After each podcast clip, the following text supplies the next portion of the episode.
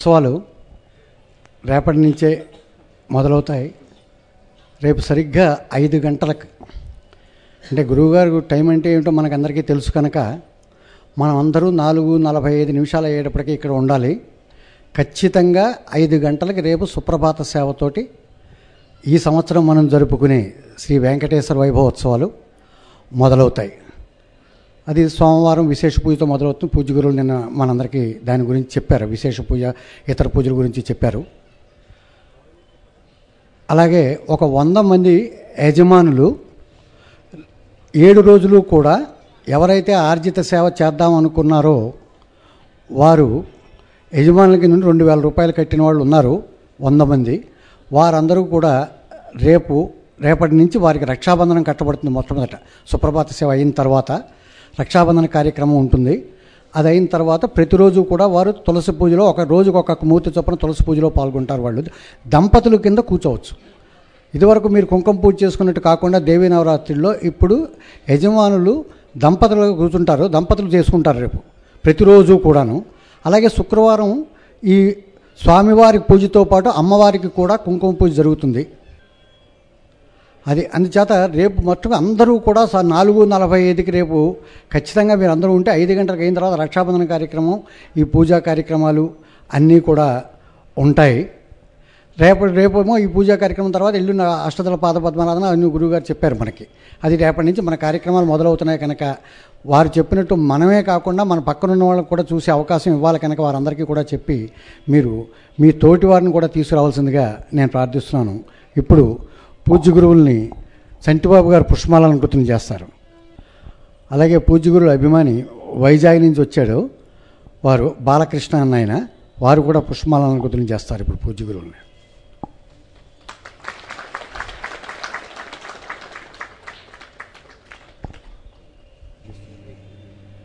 శుక్లాంబరధరం విష్ణుం శిశివర్ణం చతుర్భుజం ప్రసన్నవదనం ధ్యాయేత్ సర్వవిఘ్నోపశాంతయేత్. गुरुर्ब्रह्मा गुरुर्विष्णुः गुरुर्देवो महेश्वरः। गुरुःसाक्षात्परब्रह्म तस्मै श्रीगुरवे नमः।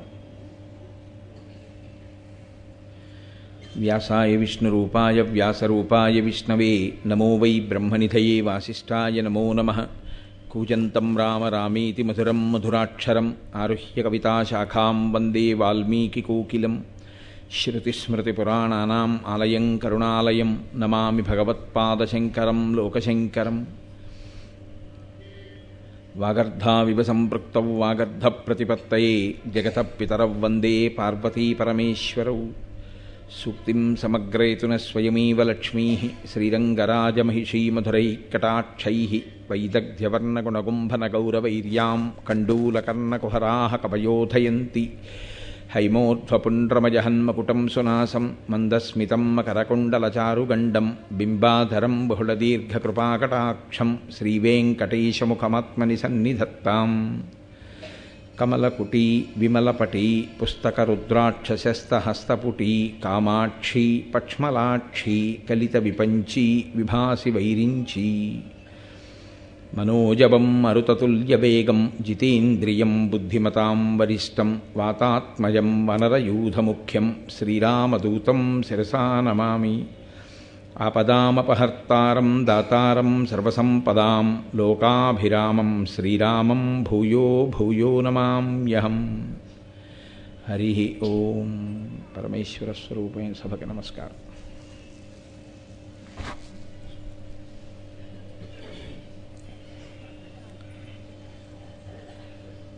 నేను నిన్నను మీతో మనవి చేశాను. ఒక వాల్మీకము నుండి శ్రీ వెంకటేశ్వరుడు ఆవిర్భవించాడు. ఆవిర్భవించాడు అన్న మాటకు అర్థం ఆయన వాల్మీకమునందు ప్రవేశించి బ్రహ్మగారు ధీనువుగా వచ్చి ఆ పాలను విడిచిపెడుతున్నటువంటి సందర్భంలో అక్కడ ఉన్నటువంటి గోపాల బాలుడు విసిరినటువంటి ఆ గొడ్డలి దెబ్బ గోవుకి తగలకూడదు అని కలియుగంలో గోవుని రక్షించవలసినటువంటి అవసరాన్ని నొక్కి చెప్తూ ఆయన ఉత్తరక్షణం ఆ వాల్మీకము నుండి బయటికి వచ్చి ఆ కుఠారము యొక్క దెబ్బ తాను స్వీకరించి గోవుని ఎంత జాగ్రత్తగా రక్షించవలసి ఉంటుందో లోకానికి నిరూపణం చేస్తూ బయటికి వచ్చినటువంటి అవతారం వెంకటేశ్వర అవతారం. ఆనాటి నుండి ఈనాటి వరకు స్వామివారి దర్శనం సుప్రభాతం అవగానే చేసుకునేటటువంటి అదృష్టాన్ని పొందినటువంటి వారు సన్నిధి గొల్ల అని ఆయన వంశంలో వచ్చినటువంటి వారే ఇప్పటికీ దర్శనం చేస్తూ ఉంటారు అని మీతో మనవి చేశాను. వెంకటేశ్వర అవతారం రావడానికి ప్రధానమైన కారణమేమి అన్నదాన్ని నేను మొదటి రోజు ప్రసంగం నుంచి మీతో మనవి చేస్తున్నాను. కేవల కారుణ్యమే. కలిపురుషుడు పాపము విజృంభణము పొందేటట్టుగా లోకులందరూ కూడా పాప చింతనతో మెసలేటట్లుగా ఆయన ప్రచోదనం చేస్తుంటే అలా ఆకర్షిస్తుంటే శ్రీ వెంకటేశ్వరుడు మాత్రం పాపము నుండి బయట పడయ్యడానికి జనులను ఉద్ధరించడానికి వచ్చినటువంటి అవతారం వెంకటేశ్వర అవతారం. అందుకే మిగిలిన అవతారములన్నీ ఒకెత్తు వెంకటేశ్వర అవతారం ఒక్కటి ఒకెత్తు. అంతటి కారుణ్యమూర్తి. అందుకే తిరుమల వైకుంఠమనగ గైసేసిన మీ సలలిత కరుణాహృదయము కలనైనను మరువరాదు కంజదలాక్ష అంటారు. సాక్షాత్తుగా తిరుమలనే శ్రీవైకుంఠంగా మార్చుకుని అక్కడికి వచ్చి నిలబడినటువంటి ఆ స్వామి యొక్క కారుణ్యాన్ని కలలో కూడా మర్చిపోవడం కుదరదు. అంతటి అనుగ్రహ ప్రదాత వెంకటాచల క్షేత్రం గురించి చెప్తూ పెద్దలు ఒక మాట అంటారు స్కందపురాణంలో ఈ విషయం గురించి ప్రస్తావన ఉంది వెంకటేశ్వరునికి సంబంధించి ఎనిమిది రకములుగా సేవించిన వారు ఎవరైనా సరే విష్ణువునందు సాయుధ్యమును పొందుతారు. అంటే మోక్షమును పొందుతారు. అది వెంకటేశ్వర స్వామి వారిని ప్రత్యక్షముగా పూజించగలగడం. అంటే ఆయనని ఒక మూర్తిలోకి ఆవాహన చేసి అది ఫోటో అన్న భావనతో అది ఒక మూర్తి అన్న భావనతో కాకుండా ఈయనే శ్రీ వెంకటేశ్వరుడన్న భావనతో సేవించగలుగుట. రెండవది ఆయనను స్మరించుచుండుట వెంకటేశ్వరుని గురించినటువంటి స్మరణ అందుకే స్మరణాత్ ఇష్టవర్షిణం.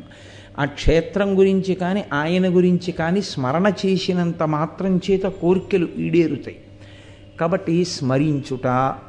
మూడు ఏ పని చేస్తున్నా ఇది వెంకటేశ్వర స్వామి వారి కార్యం అనుకుని చేస్తూ ఉండడం. అలా అనుకుని చేసేటప్పుడు ధర్మ వ్యతిరేకమైన కార్యం చెయ్యడానికి అసలు మీ మనసు మిమ్మల్ని అనుమతించదుగా? కాబట్టి ఏ కార్యం చేస్తున్నా ఇది వెంకటేశ్వర స్వామి వారి కార్యాన్ని నేను చేస్తున్నానన్న భావనతో చెయ్యడం. నాలుగు వెంకటేశ్వర స్వామి వారి ఎందు నిరతిశయ ప్రీతి కలిగినటువంటి పరమభక్తులైన వారితో కూడి ఉండడం. అటువంటి వారి పట్ల ప్రేమ కలిగి వారితో ప్రవర్తించడం. ఐదు వెంకటేశ్వర సంబంధమైనటువంటి విశేషములను పరమ భక్తి కలిగినటువంటి వారి నోటి గుండా ప్రవచనం జరుగుతున్నప్పుడు లేదా వారు పలుకుతున్నప్పుడు అటువంటి భక్తులైన వారు మీతో ఏకాంతమునందు సంభాషించవచ్చు. అన్ని వేళలా ప్రవచనమే అక్కర్లేదు. అటువంటి మాటలు విని చాలా సంతోషాన్ని పొందగలిగినటువంటి స్థితిని పొంది ఉండుట. కాబట్టి అక్కడికి ఐదు. ఆరవది వెంకటేశ్వరునితో సాన్నిహిత్యము లేదా వెంకటేశ్వరుని నిరంతరము మనసులో పెట్టుకుని ఉండేటటువంటి వారెవరో అటువంటి వారికి మీరు ఉపకారము చేయగలిగిన స్థితి ఎందు నిలబడుట.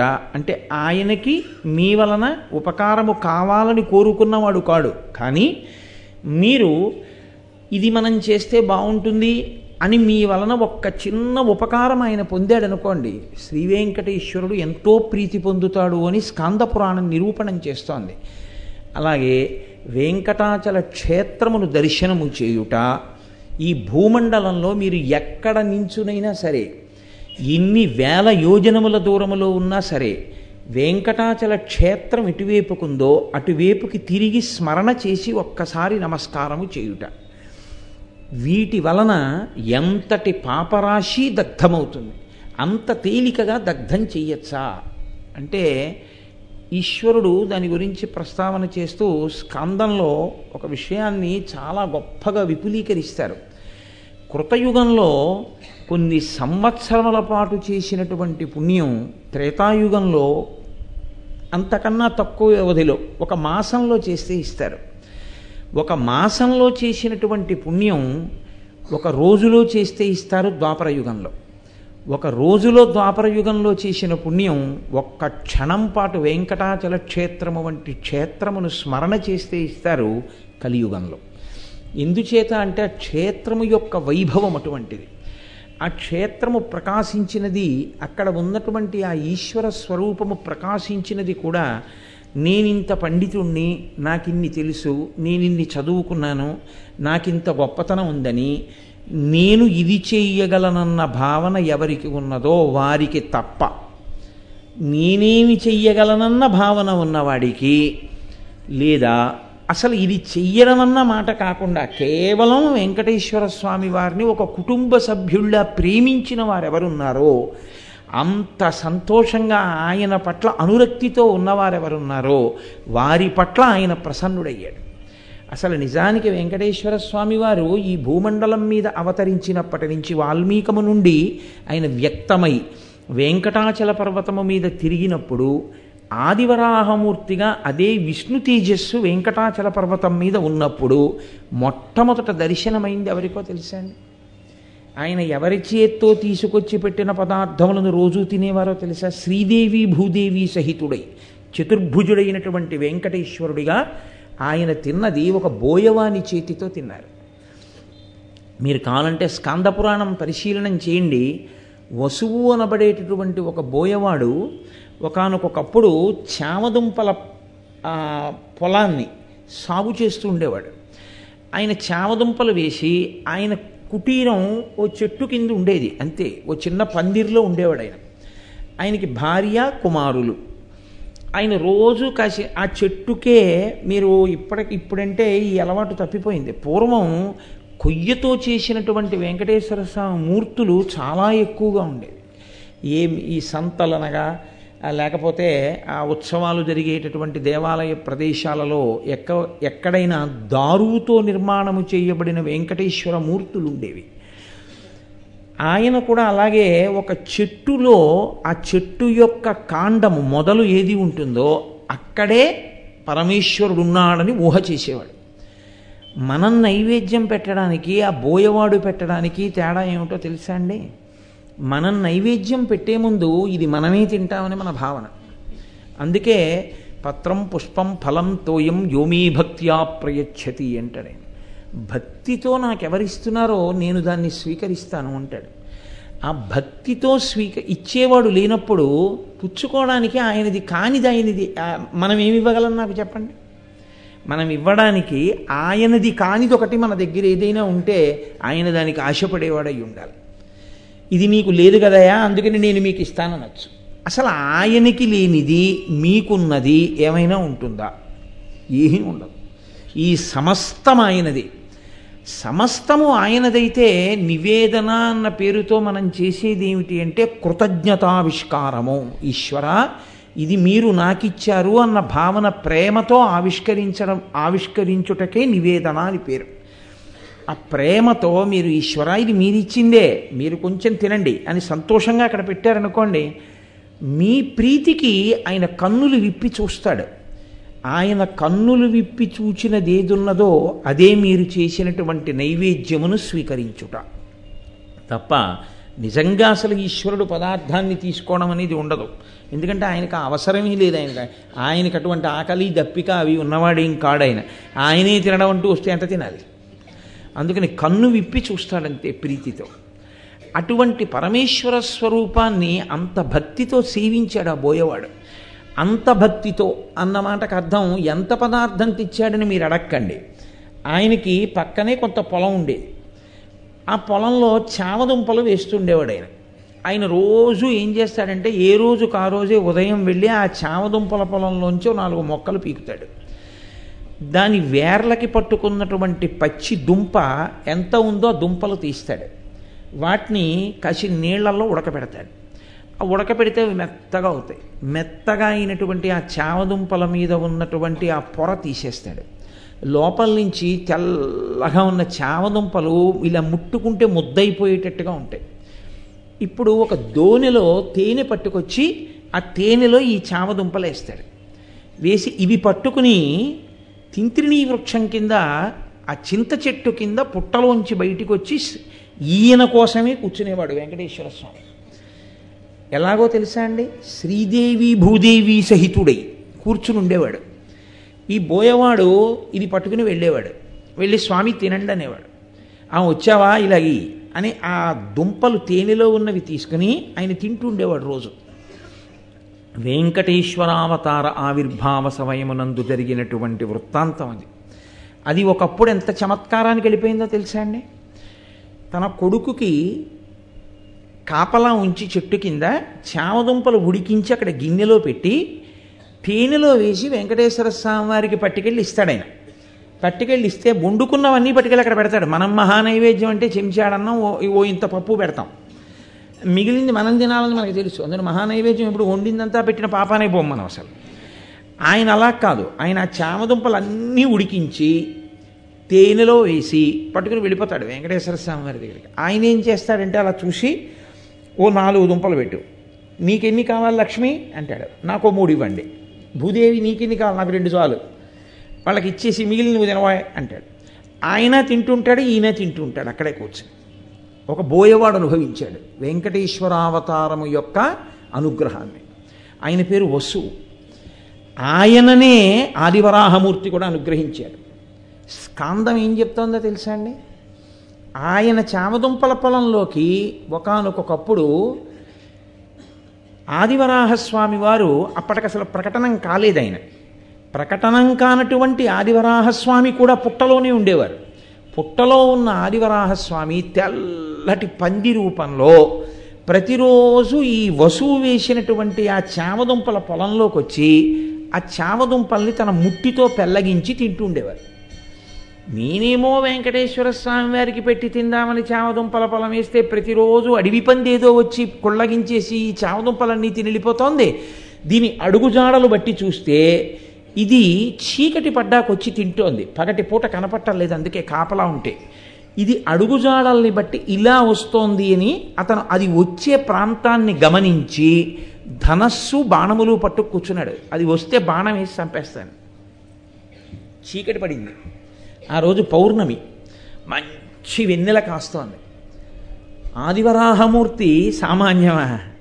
ద్రోమరంధ్ర పరిపూర్ణ వివా విధావదక్షౌ అంటారు లీలాశకుడు ఆయన యొక్క రోమకోపములలోకి సముద్రములన్నీ వెళ్ళిపోయాయి.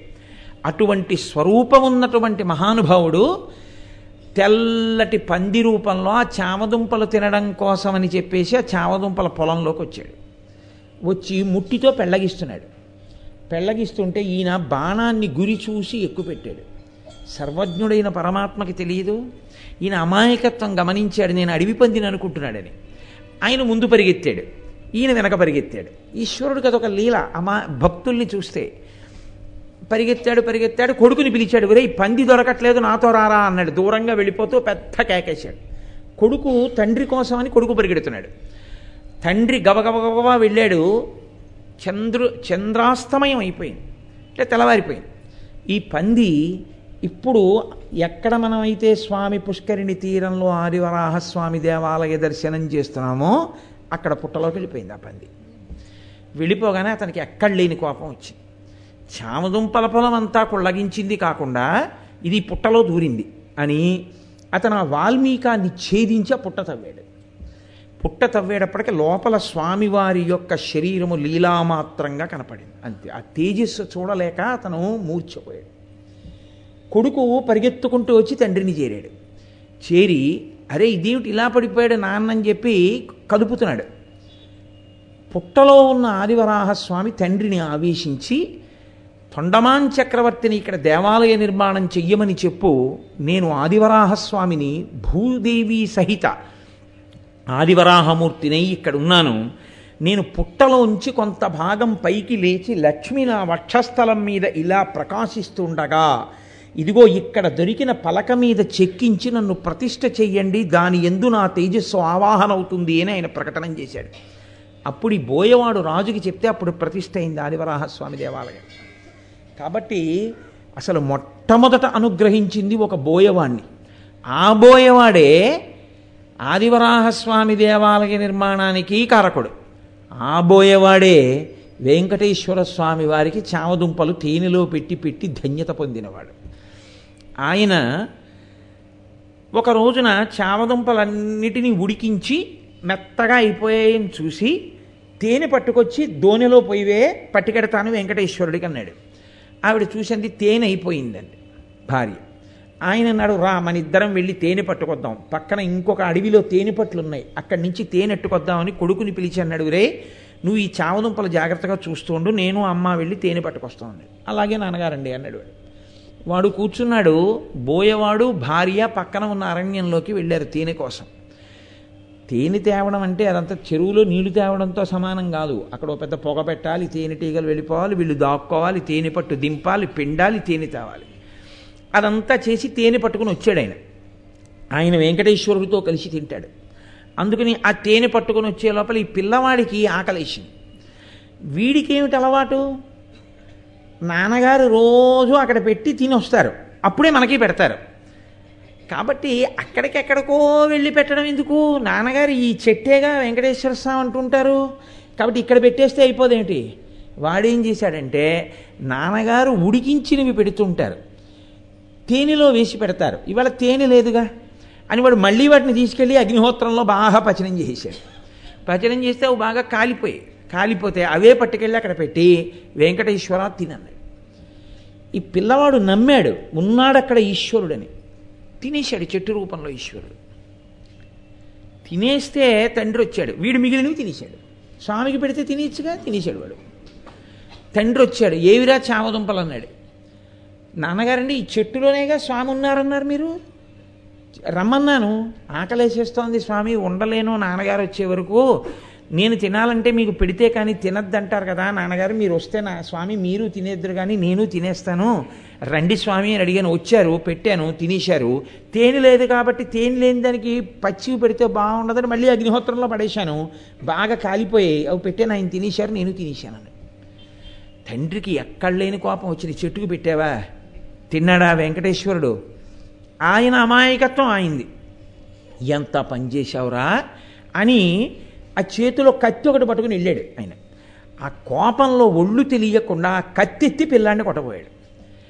చెట్టు రూపంలో ఉన్నాడు వెంకటేశ్వరుడిని నమ్మినటువంటి పిల్లవాడి యొక్క నమ్మకాన్ని రుజువు చేస్తూ ఇలా ఎత్తిన చేతిని చెట్టు రూపంలో ఉన్న వెంకటేశ్వరుడు పట్టుకున్నాడు.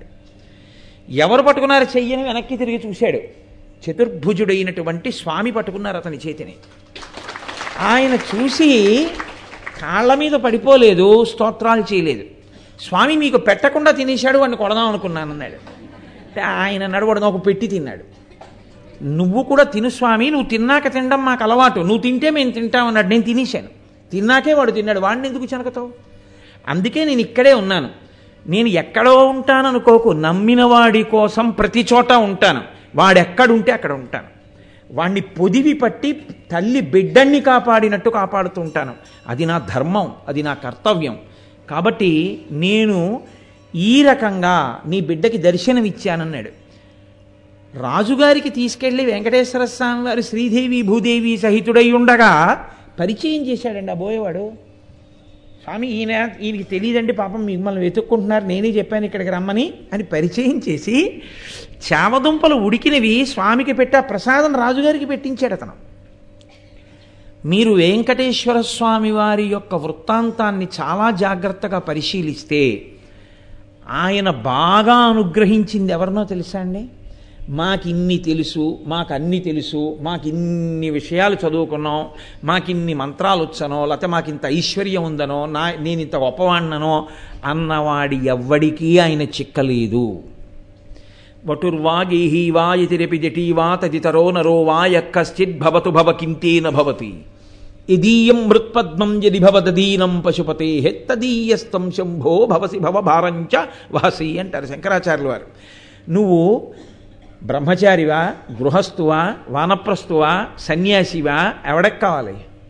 నువ్వు నీ మనసు ఈశ్వరుడి దగ్గర పెట్టావా చెప్పు ఈశ్వరుడు నీ కొరకు నీ వెంట పరిగెడతాడంటారు.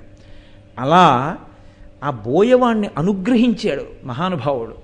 అటువంటి వెంకటాచల క్షేత్రం ఇప్పటికీ ఎంతమంది భక్తులకు ఎన్ని రకాలుగా ఎంతెంత అమాయకులైన వాళ్ళు ఏమీ తెలియనటువంటి వాళ్ళు ఆ వెంకటాచలం కొండకు వచ్చేస్తారు నేను ఒకసారి వెంకటాచలం వెడితే నన్ను ఆయనకి పాపం తెలుగు భాష కూడా రాదు. ఆయన నన్ను ఒక ప్రశ్న వేస్తే నేను అలా ఉండిపోయాను. ఆయన నన్ను అడిగాడు అసలు ఈ గుడికి లోపలికి ఎట్నుంచి వెళ్ళాలని అడిగాడు ఆయన. నాకు కనపడుతున్నది ద్వారం ఇదొకటే. గుడికి లోకంలో ఎక్కడైనా ద్వారం ఎక్కడుందో అందులోంచే పెడతారు. వీళ్ళేమో వెళ్ళనివ్వరు. ఇట్నుంచి పంపట్లేదు. అసలు ఎట్నుంచి రావాలి? ఈ పక్క నుంచి నేను చూస్తే లోపలికి ఎడుతున్న వాళ్ళు ఎట్నుంచి వస్తున్నారో చూద్దాం అంటే ఇలా పెడితే అదొక చోటుకి వెళ్ళేటప్పటికి ఇలా మేడెక్కింది. మేడెక్క వెళ్ళిపోయింది. అందులోకి ఎట్నుంచి వెళ్ళాలండి అని అడిగాను నన్ను. నేను నిజంగా తెల్లబోయానండి? మీరు ఎప్పటి నుంచి ఈ ప్రయత్నం చేస్తున్నారని అడిగాను నేను. అడిగితే ఆయన నాతో చెప్పిన విషయం ఏమిటో తెలుసా? నిన్న పొద్దున్న వచ్చానండి. నిన్న పొద్దుటి నుంచి ఇలా తిరుగుతూనే ఉన్నాను. లోపలికి ఎటు నుంచి వెళ్ళాలో నాకు తెలియలేదండి అన్నాడు ఆయన ఆయన ఎక్కడో అస్సాం దగ్గర నుంచో ఎక్కడి నుంచో వచ్చాడు. ఆయన అక్కడది ఇక్కడది చేర్చి చెప్పిన ఇంగ్లీష్ ముక్కల్ని బట్టి నేను అర్థం చేసుకున్నాను.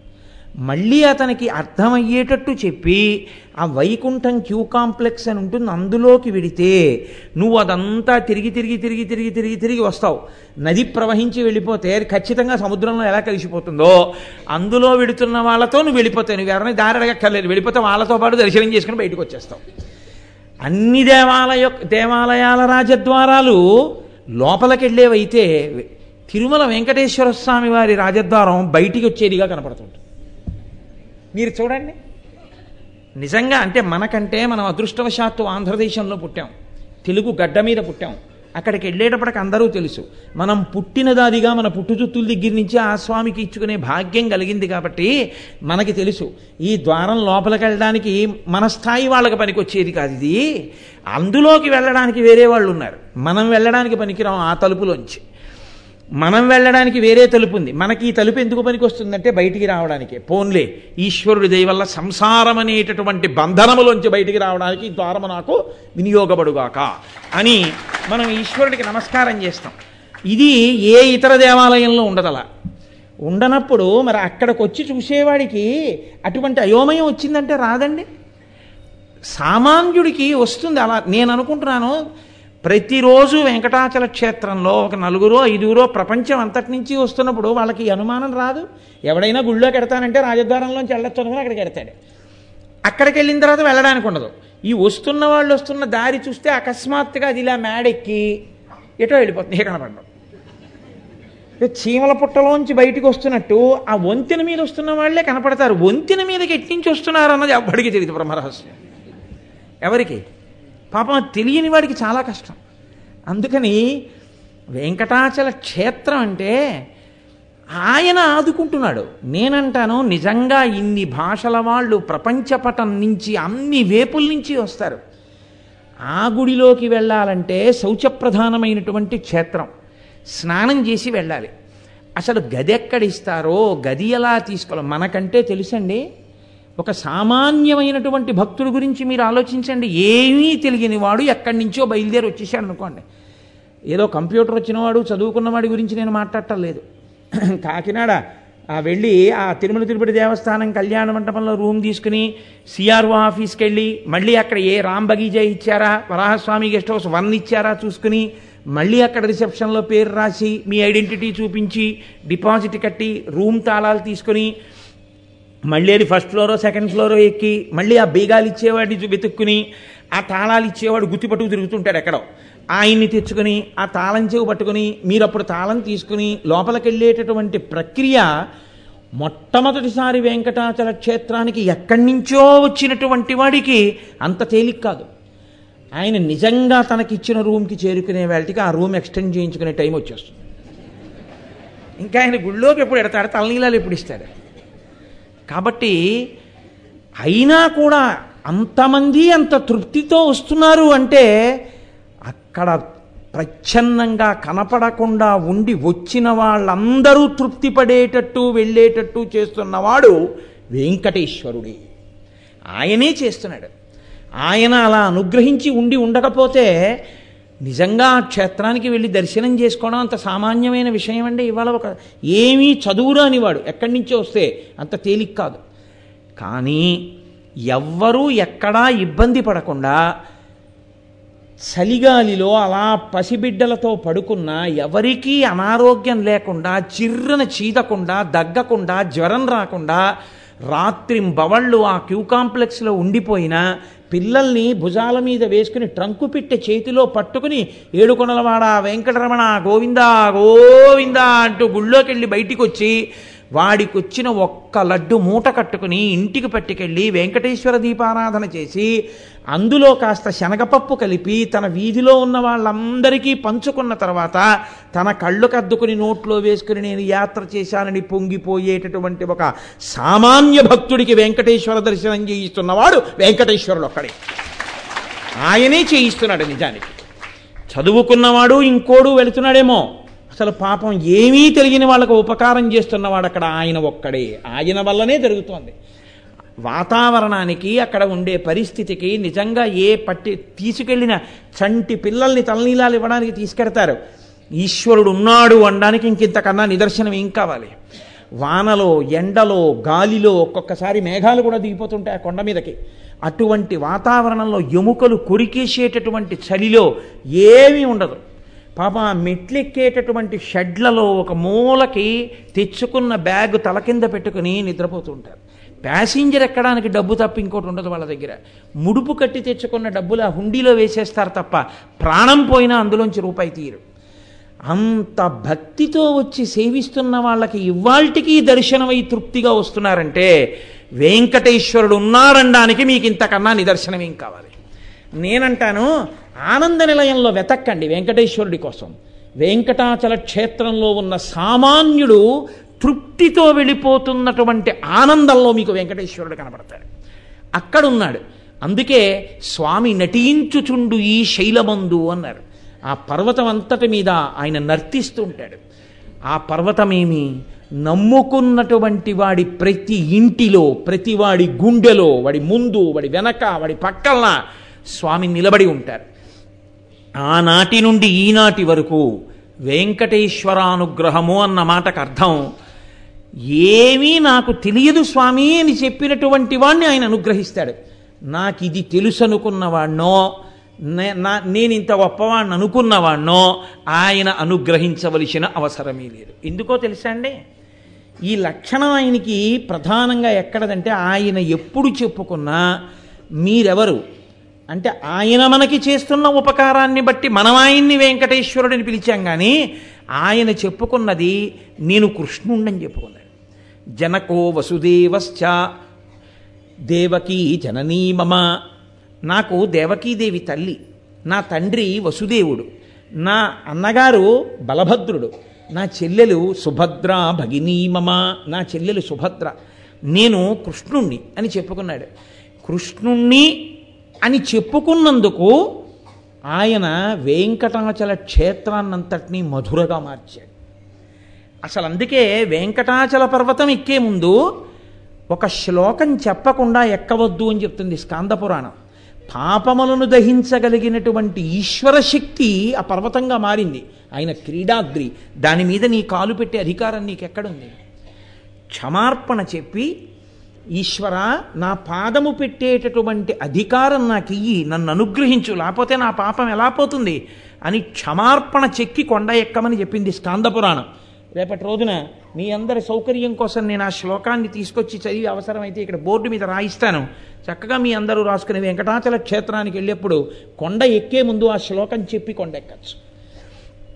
వెంకటేశ్వరుడు సామాన్యమైనటువంటి స్వామి కాదు. ఎంతో కాలం ఆయన మాట్లాడారు. వెంకటాచల క్షేత్రానికి ఉన్న గొప్పతనం ఏమిటో తెలుసా అండి? ఏకకాలమునందు విష్ణు స్వరూపం ఒక ప్రమిదలో రెండు జ్యోతులు వెలుగుతున్నట్టుగా ఒక్క విష్ణువు ఇద్దరుగా కదిలి ఇద్దరుగా ఉన్న ఒక విష్ణువు ఒకరితో ఒకరు మాట్లాడుకున్నారు. ఒకే విష్ణువు ఇద్దరుగా ఉండి మాట్లాడుకున్నారు. దేనికి మాట్లాడుకున్నారో తెలుసా? నేను మీతో మొదటి రోజు ఉపన్యాసం దగ్గర నుంచి మనవి చేస్తున్నా. రామచంద్రమూర్తి తన ప్రవర్తన చేత ధర్మాన్ని లోకానికి నిరూపణం చేస్తే కృష్ణ పరమాత్మ భగవద్గీతని బోధ చేసి లోకానికి అనుసరణీయమైన మార్గాన్ని ప్రబోధం చేస్తే వెంకటేశ్వర స్వామి వారు ప్రబోధము చేయలేదు. కానీ ఆయన ఆవిర్భావం కదలిక దగ్గర నుంచి ఈ లోకంలో మనం ఎలా మెసలుకోవాలో ఆయన నేర్పారు. లోకధర్మము దేశాచారము అని ఒకటి ఉంటుంది. కలియుగ లక్షణం అంటే ఎలా ఉంటుందో ఆయన నిరూపించారు. అందుకే ఆయన తింత్రిణీ వృక్షం కింద ఉన్నటువంటి పుట్టలో ఉండేవారు. ఆయన ఎప్పుడు తొండమాన్ చక్రవర్తితో కూడా చెప్పారు తింత్రిణీ వృక్షం జోలికి వెళ్ళవద్దు ఆ పక్కనున్నటువంటి సంపంగి చెట్టు జోలికి వెళ్ళవద్దు. ఎందుకో తెలుసా? ఈ వెంకటాచల పర్వతం మీద సాక్షాత్తుగా నేను ఏ వాల్మీకము నుండి ఆవిర్భవించానో అదే దేవకి దేవకి వాల్ వాల్మీకో సాక్షాత్. వాల్మీకో దేవకీ సాక్షాత్. ఆ వాల్మీకము పుట్ట ఉన్నదే నేను బయటికి వచ్చిన పుట్ట. అదే దేవకీదేవి. తల్లి దేవకీదేవిని నేను ఆ పుట్టగా మార్చుకున్నాను. నా తండ్రి అయినటువంటి వసుదేవుడు ఉన్నాడే ఆయనే వసుదేవోధతింత్రిణి ఆ వసుదేవుడే ఆ నీడ తిరగనటువంటి చింత చెట్టు. ఇప్పుడు లేదు. ఆ చింత చెట్టే వసుదేవుడు. ఈ శేషశైలం అనేటటువంటి పర్వతం ఉందే ఈ శేషశైలం అనేటటువంటి పర్వతమే నా అన్నగారైనటువంటి బలభద్రుడు. నేను యమునా నదితో బాగా సంబంధం ఉన్నవాడను నా పుట్టుక దగ్గర నుంచి నా రాసక్రీడ వరకు యమునా నది ఒడ్డుని. ఆయన పుట్టి పుట్టగానే ఆయనే చెప్పి ఆయనని తల మీద పెట్టుకున్నటువంటి వసుదేవుడికి యమున దారి ఇచ్చింది. నాకు యమునతో అంత అనుబంధం. స్వామి పుష్కరిణియే యమున. ఇక్కడ తిరిగేటటువంటి క్రూర మృగాలతో సహా ప్రతి మృగాలన్నీ కూడా నాతో కలిసి ఆడుకున్న గోపాలబాలురు ఈ కొండ మీద ఎగిరేటటువంటి పక్షులన్నీ నాతో కలిసి విహరించినటువంటి గోపకాంతలు. కాబట్టి ఇది మధుర. నేను ఇక్కడ కృష్ణ భగవానుడిగా తిరుగుతుంటాను ఆనాడు కృష్ణ భగవానుడు ఏమీ తెలియనటువంటి అజ్ఞానంలో ఉండి తలకడిగితే మొలకడగలేక మొలకడిగితే తలకడగలేక ఉదయం లేచి స్నానం చేయకుండా నిన్న వండిన చద్యన్నం పట్టుకుని ఉట్టిలో పెట్టుకుని అరణ్యానికి వెళ్ళి పశువుల్ని కాసి అందరి మధ్యలో కూర్చుని ఎడంచేతిలో అన్నపాత్ర పట్టుకుని నిలబడి దుమ్ముతో ధూళితో ఉన్నటువంటి శరీరాన్ని స్నానం చేత పవిత్రం చెయ్యకుండా ఆ అన్నం తీసి తినేటటువంటి లక్షణం ఉన్నటువంటి అసలు ఏ సంప్రదాయ నిష్టాలైనటువంటి పరమాజ్ఞులైన గోపాల బాలురు ఎవరున్నారో అటువంటి వారి మధ్య నేను కోరి కోరి తిరిగినటువంటి అవతారం కృష్ణావతారం. అంత సౌలభ్యం. ఎవరికి నేను దొరికానంటే ఏమీ తెలియనటువంటి వాళ్ళ మధ్యలో నేను ఆడుకున్నాను. జలజాంతస్థిత కర్ణికం తిరిగిరా సంఘంబులయ్యున్న రేకుల చందంబున కృష్ణుని తిరిగిరా కూర్చుండి వీక్షించుచున్.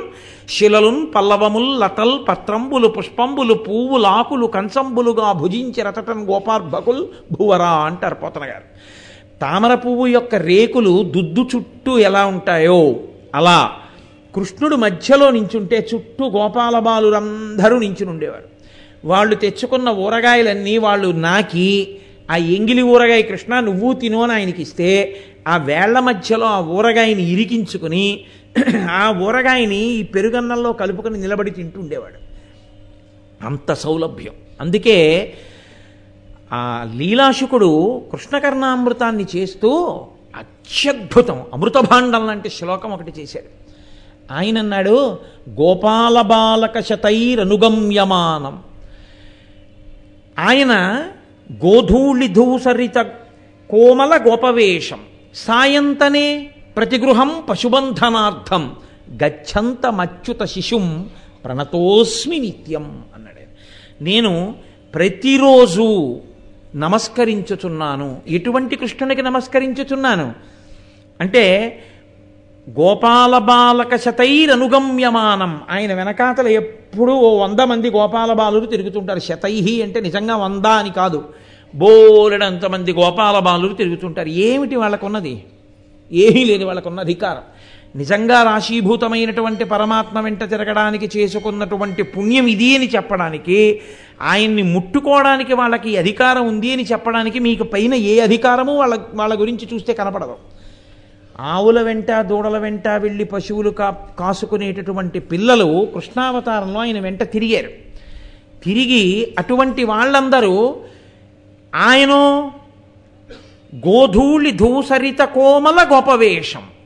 ఆ ఆవులు దూడలు పరిగెడుతుంటే వాటి డెక్కల మించి పైకి రేగినటువంటి ధూళి అంతా ఒంటి నిండా పడుండేది అలా ఒంటి నిండా ధూళి పడిపోయినటువంటి చిన్ని కృష్ణుడు సాయంతనే ప్రతిగృహం పశుబంధనార్థం.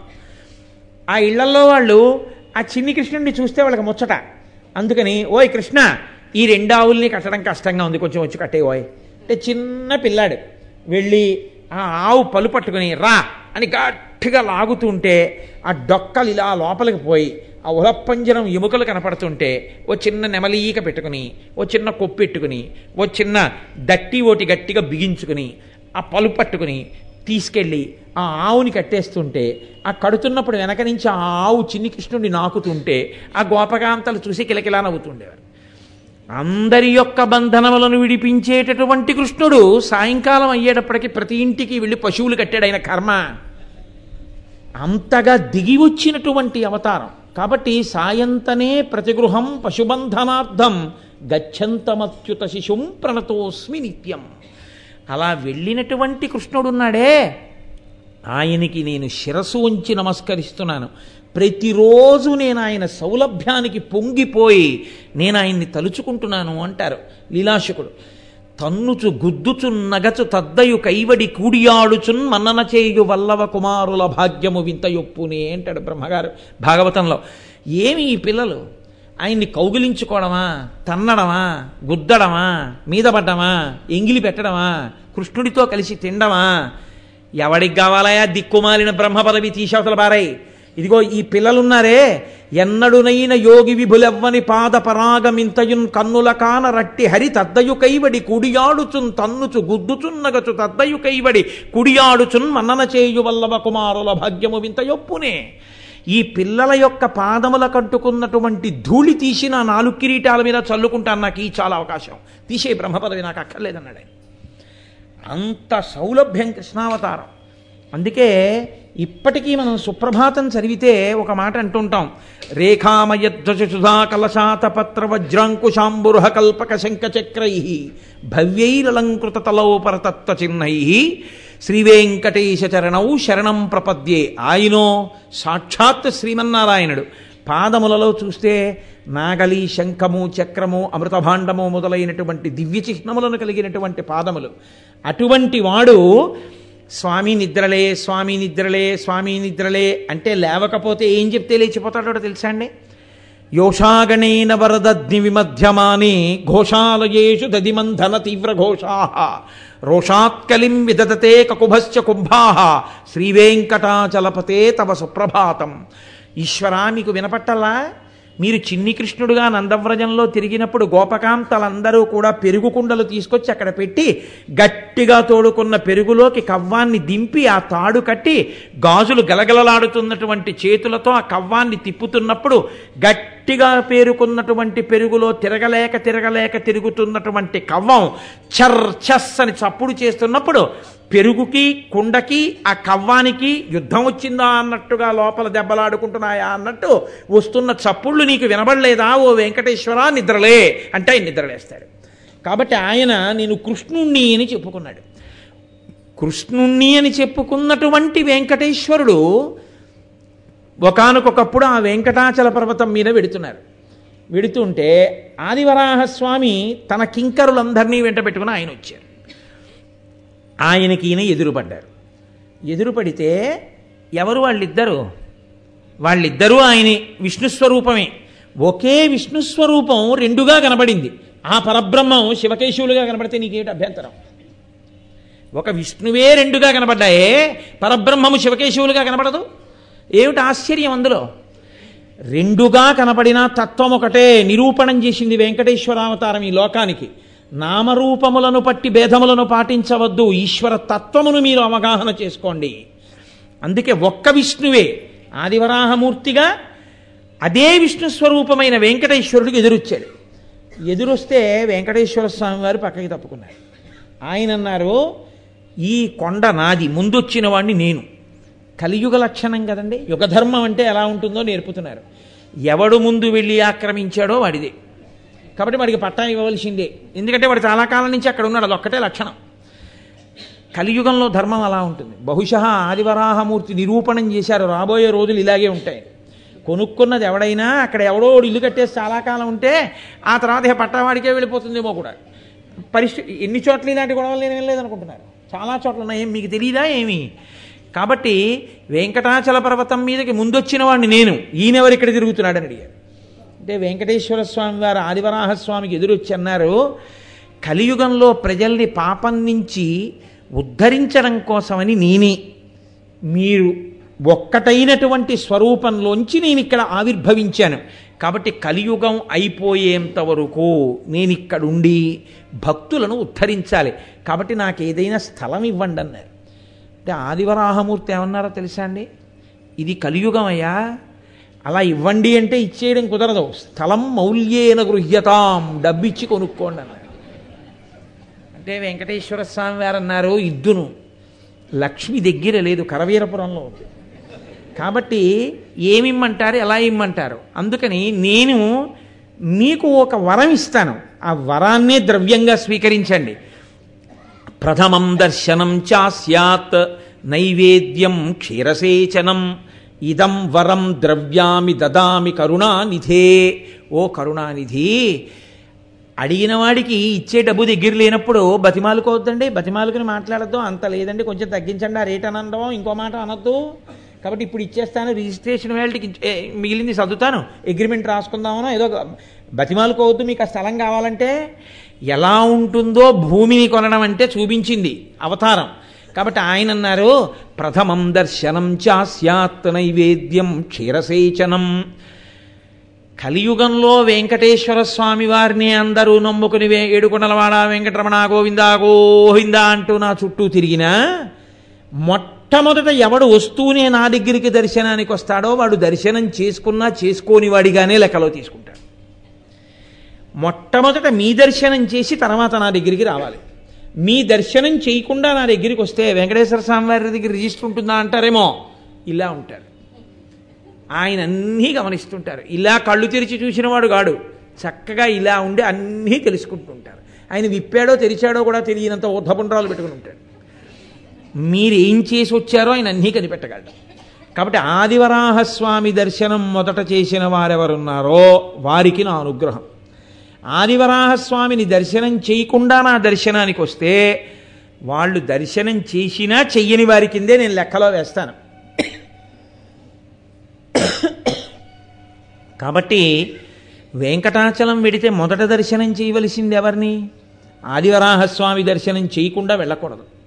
కాబట్టి ప్రథమం దర్శనం చాస్యాత్ నైవేద్యం క్షీరసేచనం. మొట్టమొదటి నైవేద్యం మీకే జరుగుతుంది. మీకు నైవేద్యం అయిన తరువాత నాకు నైవేద్యం పెడతారు. మీకు పాలు పెట్టిన తరువాత నాకు పాలు పెడతారు. ఇదం వరం ద్రవ్యం దదామి కరుణా నిధే. దీన్నే మీరు ధనం కింద భావించండి. భావించి నాకు ఇక్కడ ఎక్కడైనా ఉండడానికి కొంత జాగా ఇప్పించండి అని అడిగారు. అడిగితే ఆదివరాహస్వామి వారు అన్నారు ఎన్నాళ్ళు కావాలి మీకు ఇలాగని అడిగారు. అంటే మరి కొనుక్కున్నది కాదుగా విక్రయించేస్తే ఆయన ఎన్నాళ్ళు ఉంటే మనకెందుకు? ఇప్పుడు ఈ వరం ఎన్నాళ్ళు సాగుతుంది? ఆయన ఉన్ననాళ్ళే సాగుతుంది. కదండి? వెంకటేశ్వర స్వామి వారు అక్కడ ఉన్నారనుకోండి ఏ కొండ మీద కడతాం. అకస్మాత్తుగా వెంకటేశ్వర స్వామి వారు ఏడు కొండల మించి లేచి ఇంకో కొండ మీద వెళ్ళిపోయారని కనపడింది అనుకోండి టీవీ ఛానల్స్లో చూపించేశారనుకోండి. ఇహ ఏడు కొండల మీదకి వెళ్ళే వాళ్ళు ఉంటారా? ఆ కొండ మీదకి వెళ్ళిపోతారు అందరూ. కాబట్టి మీరు ఎన్నాళ్ళు ఉంటారో అన్నాళ్ళే మాకు ఇది పనికొచ్చేది. కాబట్టి ఎన్నాళ్ళు ఉందాం అనుకుంటున్నారని అడిగారు. అంటే కలియుగ పర్యంతం కలియుగం ఉన్నంతకాలం ఉంటాం. ప్రజల్ని ఉద్ధరించాలి కదా మరి? అందుకని ఇక్కడే ఉంటాను. కాబట్టి అప్పటి వరకు మన ఇద్దరి మధ్య ఇది ఒడంబడిక. అంటే ఆయన అన్నారు సరే ఉండండి. అంటే మీరు ఒక విషయాన్ని గుర్తుపెట్టుకోవాలి. వెంకటేశ్వర స్వామి వారు కొనుక్కున్నది కాదు ఆ స్థలం. కొనుక్కోకుండా కలియుగం అయిపోయేంత వరకు ఉండడానికి పుచ్చుకున్నది అంటే ఏంటి? Leased accommodation. అసలు ప్రపంచంలో బహుశా మొట్టమొదటి లీజ్ అగ్రిమెంట్ చేసుకున్నవారు ఎవరో తెలుసా అండి? ఆదివరాహస్వామి వెంకటేశ్వర స్వామి. తర్వాతే లీజ్ అగ్రిమెంట్ వచ్చింది. అంటే యుగధర్మాన్ని ఆయన ఎంత పాటించాడో చూడండి. మనం కూడా రాబోయే రోజులు ఎలా ఉంటాయో చెప్పారు. ఆ తర్వాతే బహుశः వందేళ్ళు ఇక్కడ మేము ఏదో కొట్టు కట్టుకుంటాం రెండు వందల ఏళ్ళు ఇక్కడ ఏదో మేము పెట్టుకుంటాం అని చెప్పి స్థలాలు లీజుకు పుచ్చుకుని అగ్రిమెంట్ రాసుకోవడం వచ్చింది. అలాంటి మొదటి లీజ్ అగ్రిమెంట్ రాసుకున్న వాళ్ళు ఆదివరాహస్వామి వెంకటేశ్వర స్వామి. కాబట్టి అది ఆయనకి స్థిర నివాసం కాదు. మీకు నేను ఏదో ఒక రోజు ఉపన్యాసంలో చెప్తాను. ఓ రోజు లక్ష్మీదేవి అడిగింది ఎందుకు వచ్చిందండి గొడవ? ఏదో పది రోజులు నించుంటే కనపడతాడు ఒక్క పుణ్యాత్ముడు. వచ్చేవాడు ఎవడు? వచ్చిన వాళ్ళందరూ కోరికలతో వచ్చేవాళ్ళు పాపాలు చేసి వచ్చేవాళ్ళే. ఇక్కడికి వచ్చి ఇలా ఇలా ఇలా అనేవాళ్ళే కానీ బయటికి వెళ్ళాక చూడండి వాళ్ళ పరిస్థితులు ఎలా ఉంటాయో. లోపలికి వచ్చే ముందు చూడండి ముందు వృద్ధుడు వెళ్తున్నాడని కూడా చూడరు. పరిగెత్తుకుంటూ వెళ్ళిపోతారంతే దాటి. పాపం ఎవరో వికలాంగుడు వెళ్తున్నాడని చూడరు. దాటుకుంటూ వెళ్ళిపోతారంతే సరే కొంతమందిని ఇట్టించి వెళ్ళిపోతే కొంతమంది ఇలా వెళ్ళిపోతారు. అలా ఎందుకు వెళ్ళిపోతారంటే వాళ్ళ అదృష్టాదృష్టములు అనవలసి ఉంటుంది అంతే. కాబట్టి ఇలా వెళ్ళినవాడు ముసిలైన ముసలైన ఇలా ఉన్నవాడు ఓపిక ఆయన వెళ్తాడు. అలా ఎందుకు వెళ్ళిపోతాడు? ఓపికన్న వాళ్ళు ఇలా వెళ్ళడం ఏమిటి? వృద్ధులు అలా వెళ్ళడం ఏమిటి? రంగనాయకుల మండపం చుట్టూ తిరగడం. అంటే వెంకటేశ్వర స్వామి వారు ఇంకా కాసేపు ఉండబోయే గుళ్ళో పెద్దవాడి అయిపోయావు కదా మళ్ళీ మళ్ళీ రాగలవా? ఏమి వీడైతే మళ్ళీ రాగలలే ముందు వచ్చి పడిపోతాడు. నువ్వు అలా తిరిగిరా అన్నాడని మీరు తృప్తి పడిపోవాలి మంచిదే కదా? మీరు ఏదో ఒక భావన చేత ఈశ్వరుని ఎందు భక్తిని నిలుపుకోవడం ప్రధానం తప్ప ప్రతి దాంట్లో లోపం ఎందుకు? కాబట్టి అక్కడ అటువంటి క్షేత్రం కాబట్టి ఆయన ఆదివరాహస్వామి దగ్గర అనుమతి పొంది ఉన్నారు. కాబట్టి మీరు ఒక విషయాన్ని గుర్తుపెట్టుకోవాలి. ఆదివరాహస్వామి కూడా ఉన్నారు. మీరు స్కాంద పురాణం చదివితే అసలు ఆదివరాహస్వామి వైభవం ఏమిటో ఆయన ఎలా కూర్చుంటారో భూదేవి ఎలా వచ్చి పక్కన కూర్చుందో ఆయన వెంకటాచల క్షేత్రం అంతటి గురించి ఆయనే మాట్లాడతారు వరాహస్వామి. మాట్లాడి చెప్తారు భూదేవితోటి ఎంత గొప్పగా మాట్లాడతారో మీకు అర్థమవుతుంది. కాబట్టి ఇప్పటికీ ఆదివరాహస్వామి ఉన్నారు. ఆదివరాహస్వామి ఉండడం అంటే ఏమిటో తెలుసా అండి? శంకరాచార్యులు వారి సౌందర్యలహరి చేస్తూ ఒక మాట అంటారు. అవిద్యానామంతస్తిమిరమిహిరోద్దీపనగరీ జడానాం చైతన్య స్తబక మకరంద శృతిజరి దరిద్రాణం చింతామణి గుణనికా జన్మ జలధౌ నిమగ్నానాం దంస్ట్రా మురరిపువరాహస్య భవతి అంటారు. ఆయన తన యొక్క మూపు మీద ఆ కొమ్ము మీద భూమినంతటిని పైకెత్తాడు సముద్రంలోంచి. కాపాడిన వాడెవరో రక్షించిన వాడెవరో ఆయన ఆదివరాహస్వామి. అటువంటి వాడు సంసారం అనేటటువంటి సముద్రంలో పడిపోయిన మనని కూడా తన కోరతో పైకెత్తగలడు. కాబట్టి అటువంటి మహానుభావుడి దర్శనం చేసుకుని వెంకటేశ్వర స్వామి దర్శనానికి వెడతాం కానీ ఉత్సవాలన్నీ వెంకటేశ్వర స్వామి వారికే ఉంటాయి. ఎందుకని అంటే ఒక్కటే కారణం. ధ్వజస్తంభం ఎవరికి లేదో వారికి ఉత్సవం చేయరు. ధ్వజస్తంభం ఎవరికి ఉంటుందో వారికి మాత్రమే ఉత్సవం చెయ్యాలి. ఒకే దేవాలయ ఒకే దేవాలయ ప్రాంగణంలో చాలా దేవాలయాలు ఉన్నాయనుకోండి ఒక్క స్వామికే ధ్వజస్తంభం ఉంటే ఆయనకే ఉత్సవం చెయ్యాలి తప్ప ధ్వజస్తంభం లేని దేవాలయంలో ఉన్న మూర్తికి ఉత్సవం చేయకూడదు. కాబట్టి అంటే శాశ్వతోత్సవం కింద చేయడానికి ఏముండదు ఉండదు. ఏదో వాయుప్రతిష్ఠ చేసి చేయడానికి ఉంటుంది తప్ప. అందుకే ఆదివరాహస్వామికి ఉత్సవాలు ఉండవు. ఆదివరాహస్వామికి ఉత్సవం లేకపోవడానికి కారణం ఏంటంటే ఉత్సవాలన్నీ వెంకటేశ్వర స్వామి వారి వరం చేత నైవేద్యం మాత్రం ప్రథమ నైవేద్యం ప్రథమ దర్శనం ఆదివరాహస్వామిది. ప్రథమ దర్శనం ఆదివరాహస్వామిది చెయ్యండి అని చెప్పడంలో మీకు వెంకటేశ్వర స్వామి వారు ఒక గొప్ప అనుగ్రహాన్ని ఇచ్చారు. భూ అనండి లక్ష్మీదేవనండి ఆదివరాహస్వామి పుట్టలోంచి ఇలా పైకి లేచిన మూర్తిగా ఉంటుంది. ఇలా ఉంటారు ఇలా ఉంటే మీరు కొంచెం జాగ్రత్తగా పట్టి పట్టి చూస్తే ఈ వక్షస్థలం మీద ఇలా ఉంటుంది లక్ష్మీదేవి ఆయనకి స్ఫుటంగా కనపడుతుంది. మీరు వెంకటేశ్వర స్వామి వారి దగ్గరికి వెళ్ళినప్పుడు ఆయన ఏకబేరమూర్తి. ఆయన దగ్గర మీకు లక్ష్మి ప్రకటనంగా కనపడదు. ఎవరు ఏ మాటలు చెప్పినా ప్రకటనంగా మాత్రం స్పష్టంగా మాత్రం లక్ష్మి పైకి కనపడదు. వక్షస్థలంలో ఉన్న ఆమె అలంకారము చేత కప్పబడిపోయి ఉంటుంది. ఆదివరాహస్వామి దగ్గర మాత్రం అలా కాదు. ఆదివరాహస్వామి దగ్గర లక్ష్మి స్ఫుటంగా మీకు దర్శనం అవుతుంది. పైగా అసలు ఆదివరాహస్వామి దర్శనం చేత సంసారం అనేటటువంటి సముద్రంలోంచే పైకి రాగలడు. జనన మరణములు దేనివల్ల వస్తాయండి? పాపపుణ్యముల వలననే వస్తాయి. ఆ పాపపుణ్యములు అనేటటువంటి దాంట్లోంచి ఉద్ధరించగలిగిన వారి దర్శనం కన్నా మనుష్య జన్మకి కావలసిందే ఉంటుంది. మీరు స్కాంద పురాణం కానీ వరాహ పురాణం కానీ ఎప్పుడైనా చదవడం తటస్థిస్తే లేదా మహాభారతంలో అనుశాసనిక పర్వంలో చిట్ట చివరిలో పార్వతీదేవితో పరమేశ్వరుడు మాట్లాడతాడు.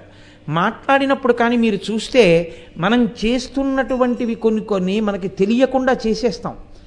ఆ చేసేటటువంటి పాపకర్మల యొక్క ఫలితములను చూస్తే అయ్య బాబోయ్ అనిపిస్తుంది. ఇన్ని పాపములను తొలగించగలిగినటువంటి శక్తినంతటిని ఈశ్వరుడు ఎక్కడికి తీసుకెళ్ళి నిక్షిప్తం చేశాడో తెలుసా అండి? స్వామి పుష్కరిణి ఎందు పెట్టాడు. ఆ స్వామి పుష్కరిణి స్నానం అదృష్టహేతువు అసలు పుష్కరిణి స్నానం ఎవరు చేస్తారో వాడు పిశాచ జన్మ నుంచి కూడా విముక్తమయ్యారు. ఆ పుష్కరిణిలో ఎవరు స్నానం చేస్తారో వాళ్ళ సమస్త పాప రాశి దగ్ధమైపోతుంది. ఈశ్వర తేజస్సు అంతా పుష్కరిణిగా ఉంది అక్కడ. అక్కడ సాక్షాత్తుగా ఆదివరాహమూర్తి భూదేవితో మాట్లాడుతూ ఒక మాట చెప్తారు. ఇక్కడ స్వామి పుష్కరిణి పాండవ తీర్థము తుంబుర తీర్థము నారద తీర్థము కుమారధార ఈ ఐదు అత్యద్భుతం. పాప వినాశనం ఆకాశగంగా సరే సరే. ఇవి స్నానం చేసి తీరాలి. కానీ ఇవాళ మన ప్రారంధం ఏమైపోయిందంటే అసలు పురాణాలలో వ్యాసుడు ఎక్కడ దేని గురించి ఏది చెప్పాడో ఆ విషయాలను వివరణ చేస్తూ మీరు ఈ అవకాశాల్ని ఈ కొండ మీద వినియోగించుకోండి అని పరిచయ వాక్యాలతో కూడినటువంటి విషయాలు ఎక్కడ కనపడవు. కనపడకపోవడం వల్ల భక్తులు ఏం చేస్తున్నారంటే మూడు మాటలో నాలుగు మాటలో వెంకటేశ్వర స్వామి వారి దర్శనానికే వెడుతుంటారు. వెళ్ళడంలో ఏమైపోతుందంటే కృతకంగా రష్ పెరిగిపోయి మహాలఘు అతి లఘు అతి మహాలఘు దర్శనాల కింద మారిపోతాం. అసలు నిజంగా కొండ మీద చెయ్యవలసినటువంటి ఇతర విషయాల్ని కూడా స్పృహలో పెట్టుకుంటే అసలు ఆ కొండ మీద చూడవలసినవి ఆ కొండ మీద చెయ్యవలసిన స్నానం ఎన్ని అద్భుతాలున్నాయో. ఒక్కొక్క నెలలో ఒక్కొక్క తిథిలో ఒక్కొక్క తీర్థంలో స్నానం చేస్తే ఎంత శక్తి ఇవ్వగలదో. తీర్థము వేరు నది వేరు. తీర్థము అన్న మాటకు అర్థం ఏమిటో తెలుసా అండి? తీర్థము అన్న మాట దేని ఎందు అన్వయం అవుతుందో వేదం చెప్పింది. ఒక్కసారి మీరు అందులో మునుక వేసి పైకి లేస్తే మీరు కొన్ని యజ్ఞయాగాది క్రతువులు చేసినటువంటి ఫల ఫలాన్ని మీకు సంక్రమింపచేయగలిగిన శక్తి కలిగినటువంటి జలములకు తీర్థములని పిలుస్తారు. పాండవ తీర్థము కుమారధారా తీర్థము తీర్థములకు పుట్టినిల్లు వెంకటాచలం. ఎన్ని తీర్థములు ఉంటాయో ఇన్ని మాటలు వెంకటాచలం వెళ్ళామని మనం చెప్తాం. తిరుపతి వెళ్ళామండి అని. మనం ఎన్ని మాటలు ఎన్నిటిలో స్నానం చేసి వచ్చాం? ఒక దాంట్లో ఉదయం వేళ ఒక దాంట్లో మధ్యాహ్న వేళ ప్రత్యేకించి శేషశైలం కింద కపిలతీర్థం ఉంది. ఆ కపిలతీర్థం దగ్గర ఆ కింద భోగవతి గంగ పాతాళలోకంలో ఉన్నటువంటి గంగానది కపిల లింగంతో పాటుగా భూమండలం మీదకు వచ్చింది అది సాక్షాత్ గంగానది. దాని పేరు కపిలతీర్థం. అది కపిలలింగము ఎదురుగుండా వచ్చింది కాబట్టి దాని పేరు కపిలతీర్థమే. ఆ కపిల తీర్థంలో కార్తీక మాసంలో మధ్యాహ్న కాలంలో మధ్యాహ్నే దశనాడికాహ.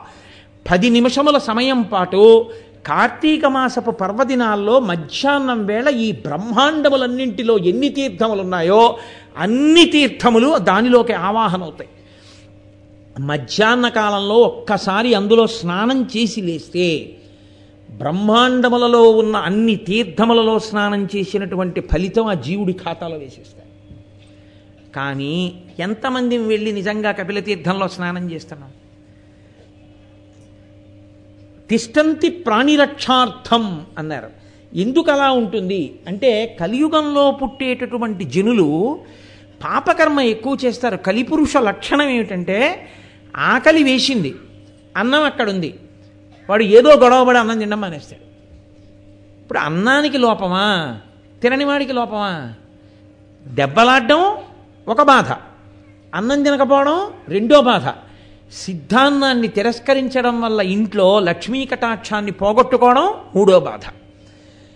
తను తినవలసినటువంటి అన్నం తినకుండా అలాగే ఉండిపోయి ఆ అన్నం ఎవరికో ఇచ్చేయడం ఇంటి యజమాని తినకుండా అస్తమానం గొడవలు పడ్డం ఆ ఇంటి ఇల్లాలు కన్నుల నీరు పెట్టుకోవడం ఎలా ఇల్లు వృద్ధిలోకి వస్తుంది? వేదం ఒక్క మాట చెప్తూ ఉంటుంది. లక్ష్మీ స్వరూపంగా ఆడపిల్లని ఎందుకు కన్యాదానం చేస్తారో తెలుసా అండి? లక్ష్మీదేవి కటాక్షించాలి అంటే మీరు ఎన్ని పూజలు చేశారన్న దాన్ని బట్టి కటాక్షించదు వేదం చెప్తోంది. వేదమే ప్రమాణం. దంపతులు ఎంత సంతోషంగా ఉంటారో దంపతులు కోపం వచ్చినా ఎంత తొందరగా మర్చిపోతారో ఒకరికి కోపం వస్తే ఒకరు వెంటనే వారికి ఉపశాంతి కలిగేటట్టు ఎలా ప్రవర్తిస్తారు? సాధ్యమైనంత వరకు నవ్వుతూ తుళ్ళుతూ ప్రేమగా దంపతులు ఎక్కడుంటారో అక్కడ లక్ష్మీ కటాక్షం ఉంటుంది. ఇళ్ళల్లో కలిసి రాకపోవడం అన్నది ఎక్కడుంటుందో తెలుసా అండి? ఎన్ని పూజలు చేశారన్న దాన్ని బట్టి కాదు. ఇంటి ఇల్లాలు కళ్ళనీళ్ళు పెట్టుకునేటట్టు ప్రవర్తించి అస్తమానం భార్యాభర్త ప్రతిదానికి చెడి అంటే పెడి అని దెబ్బలాడుకునే చోట లక్ష్మి నివసించదు కలియుగంలో. పరమ ప్రేమతో దంపతులు ఎక్కడుంటారో అక్కడ లక్ష్మీదేవి యొక్క అనుగ్రహము చక్కగా పరిఢవిల్లుతుంది కాబట్టి కలిపురుష లక్షణం ఏమిటంటే ఏ కటాక్షము మీకు కలగాలో ఆ కటాక్షమును మీరు విస్మరించేటట్టుగా చేస్తాడు. మీరు దాన్ని పొందకుండా చేస్తాడు. అందుకే మీరు చూడండి వైకుంఠం క్యూ కాంప్లెక్స్లో ఉన్న జనంలో ఎన్నో వంతు మంది స్వామి పుష్కరిణిలో స్నానం చేస్తూ మీకు కనపడతారు. మీరు మన్నించగలిగితే నేను ఒక మాట అంటాను. నిజంగా స్వామి పుష్కరిణిలో స్నానం చేసేవాళ్ళు ఎవరో తెలుసా? హాయిగా సౌకర్యవంతమైనటువంటి గీజర్ ఉన్న రూములు దొరకని వాళ్ళు అక్కడ స్నానం చేస్తారు. పాపం ఏమీ లేక మెట్ల మీద పడుకున్న వాళ్ళు ఉంటారే వాళ్ళు చేస్తారు. అదే నేను అన్నది వెంకటేశ్వర అనుగ్రహం అమాయకులకే అని. గీజర్ ఉన్న రూమ్ ఉందా అండి ఏసీ ఉన్న రూమ్ ఉందా అండి అని వెతుక్కున్నవాడు పుష్కరిణికి ఎందుకు వస్తాడండి? వాడు పుష్కరిణికి వస్తాడా వాడు? ఒక్క నాటికి రాడు. స్వామి పుష్కరిణి స్నానం అంతటి పాప నిర్మూలనం చేస్తుంది. కాదు అసలు స్వామి పుష్కరిణి గురించి ఏం చెప్పారో తెలుసా అండి?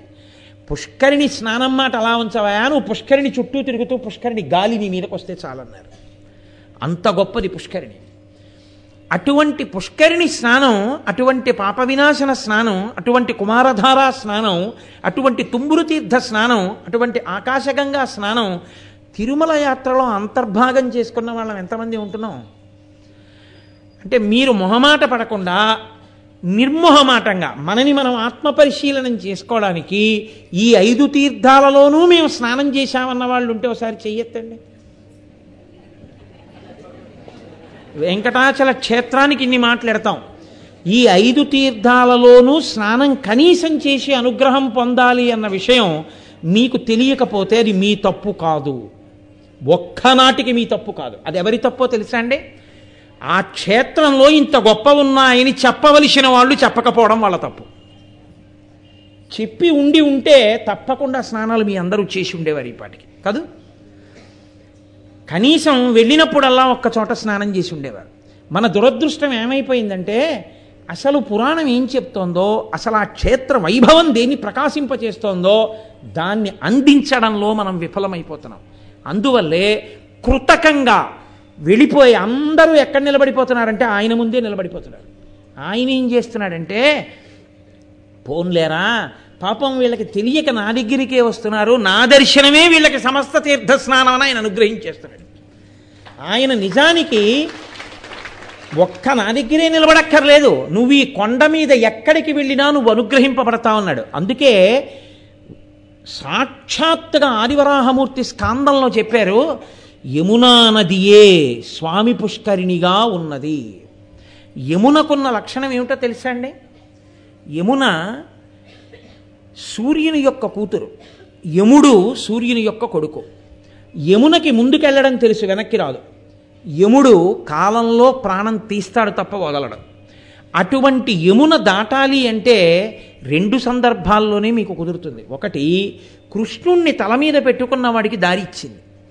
ఎవరు పరమేశ్వరుణ్ణి నెత్తి మీద పెట్టుకుంటాడో వాడికి దారిస్తుంది అసలు స్వామి పుష్కరిణి దగ్గర ఉన్నటువంటి గొప్ప వైభవం ఏమిటో తెలుసా అండి? కోటేశ్వరరావు గారు చెప్పారు అని కాదు. నేను చెప్పింది యథార్థమో కాదో మీరు పరిశీలన చేయండి. అసలు నిజంగా స్వామి పుష్కరిణిలో స్నానం చెయ్యాలని మీరు కుతూహలపడి మీరు స్వామి పుష్కరిణి దగ్గరికి వెడితే మీకు ఎంత గొప్ప సన్నివేశం కనపడుతుందో మీకు నేను ఇవాళ చెప్తాను. మీరు బాగా జ్ఞాపకం పెట్టుకుని వెళ్ళండి ఈసారి పుష్కరిణికి వెళ్ళినప్పుడు.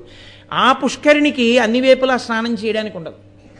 మన ప్రారంధం ఏంటంటే ఏది చెయ్యకూడదో అదే చేస్తారు వీళ్ళు కూడా. అక్కడే బట్టలు ఉతకడం అక్కడ మొహం కడుక్కోవడం పిచ్చి పనులన్నీ అక్కడే చేస్తారు.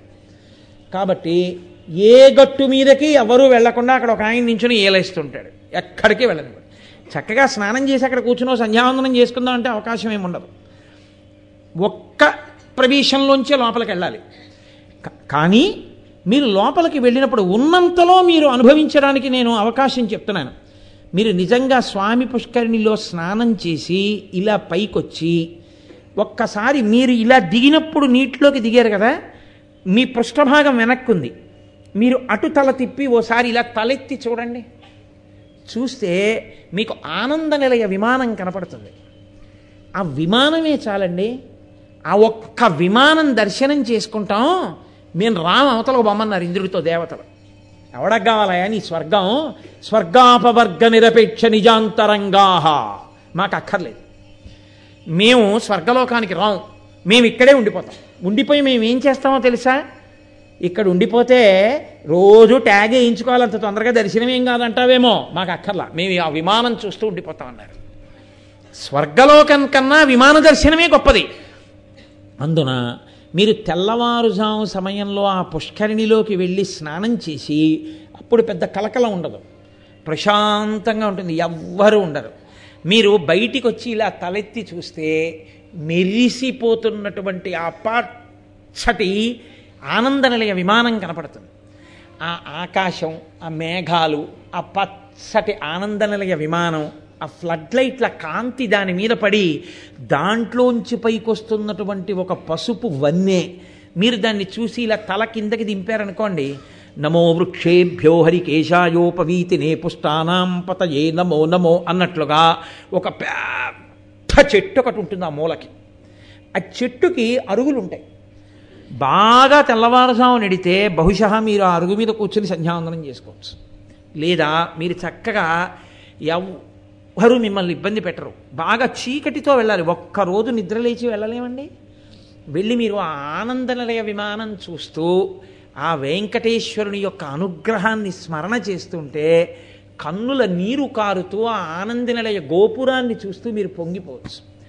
అసలు నేనంటాను ఆ చెట్టు రూపంలో ఉన్నాడు వెంకటేశ్వరుడు. మీరు ఆ చెట్టు దగ్గర నుంచి కొంచెం యువతలకు వస్తే పైన శంకర భగవత్పాదుల నలుగురు శిష్యులతో కూర్చుని ఉన్నటువంటి ఒక పెద్ద స్తూపం కనబడుతుంది. ఒరే అక్కడ మీరు కానీ పక్కనున్న మెట్ల మించి పైకెక్కారనుకోండి మీరు లోపలికి వెళ్ళడానికి అవకాశం ఉండదు తలుపేసేసి ఉంటుంది. నలుగురు శిష్యులతో ఉంటారు శంకరాచార్యుల వారు. బహుశా ఎవరైనా ఇలా పుష్కరిణికి వచ్చి స్నానం చేసేవాళ్ళు ఉంటే జగద్గురువులు నిన్ను అనుగ్రహించడానికి సిద్ధంగా ఉన్నారని చెప్పడానికో ఏమో వెంకటేశ్వరుడు అక్కడ శంకర భగవత్పాదులు నుంచాడు శంకర భగవత్పాదుల యొక్క పాదములు రెండు కింద ఉంటాయి ఆ పాదుకలు ఉంటాయి కింద. ఆ పిడితో సహా ఉంటాయి. మీరు చక్కగా తెల్లవారుజామున నిద్ర లేచి స్నానం చెయ్యగానే మొట్టమొదట జగద్గురువుల యొక్క పాదుకలకి మీ తల తాటించి. ఎందుకో తెలుసా అండి? జగద్గురు పాదుకలకి నమస్కారం చెయ్యాలంటే పైన చొక్కా బనీను ఉండకూడదు. మనం సహజ కవచ కుండలాలతో పుట్టినట్టు ఒక్కనాటికి విధియం స్నానం చేసేటప్పుడు తీయాలిగా? స్నానం చేసేటప్పుడు తీసేసి ఓ పొడిబట్ట కట్టుకుని ఉంటాడు కాబట్టి అప్పుడు జగద్గురువుల పాదుకలకు నమస్కారం చెయ్యడానికి కావలసిన యోగ్యత తనంత తాను సిద్ధిస్తుంది. మీకు ఇంకొక గొప్ప రహస్యం ఏమిటో తెలుసా అండి పుష్కరిణి దగ్గర? మీరు శంకర భగవత్పాదుల యొక్క పాదుకలకి తల తాటించి నమస్కరించి సదాశివ సమారంభాం శంకరాచార్య మధ్యమాం అస్మదాచార్య పర్యంతాం వందే గురు పరంపరాం అని మీ గురువుగారిని కూడా అక్కడ స్మరించి నమస్కరించి మీరు నిలబడితే మీకు ఉత్తర క్షణంలో వెంకటేశ్వర అనుగ్రహం కలుగుతుంది.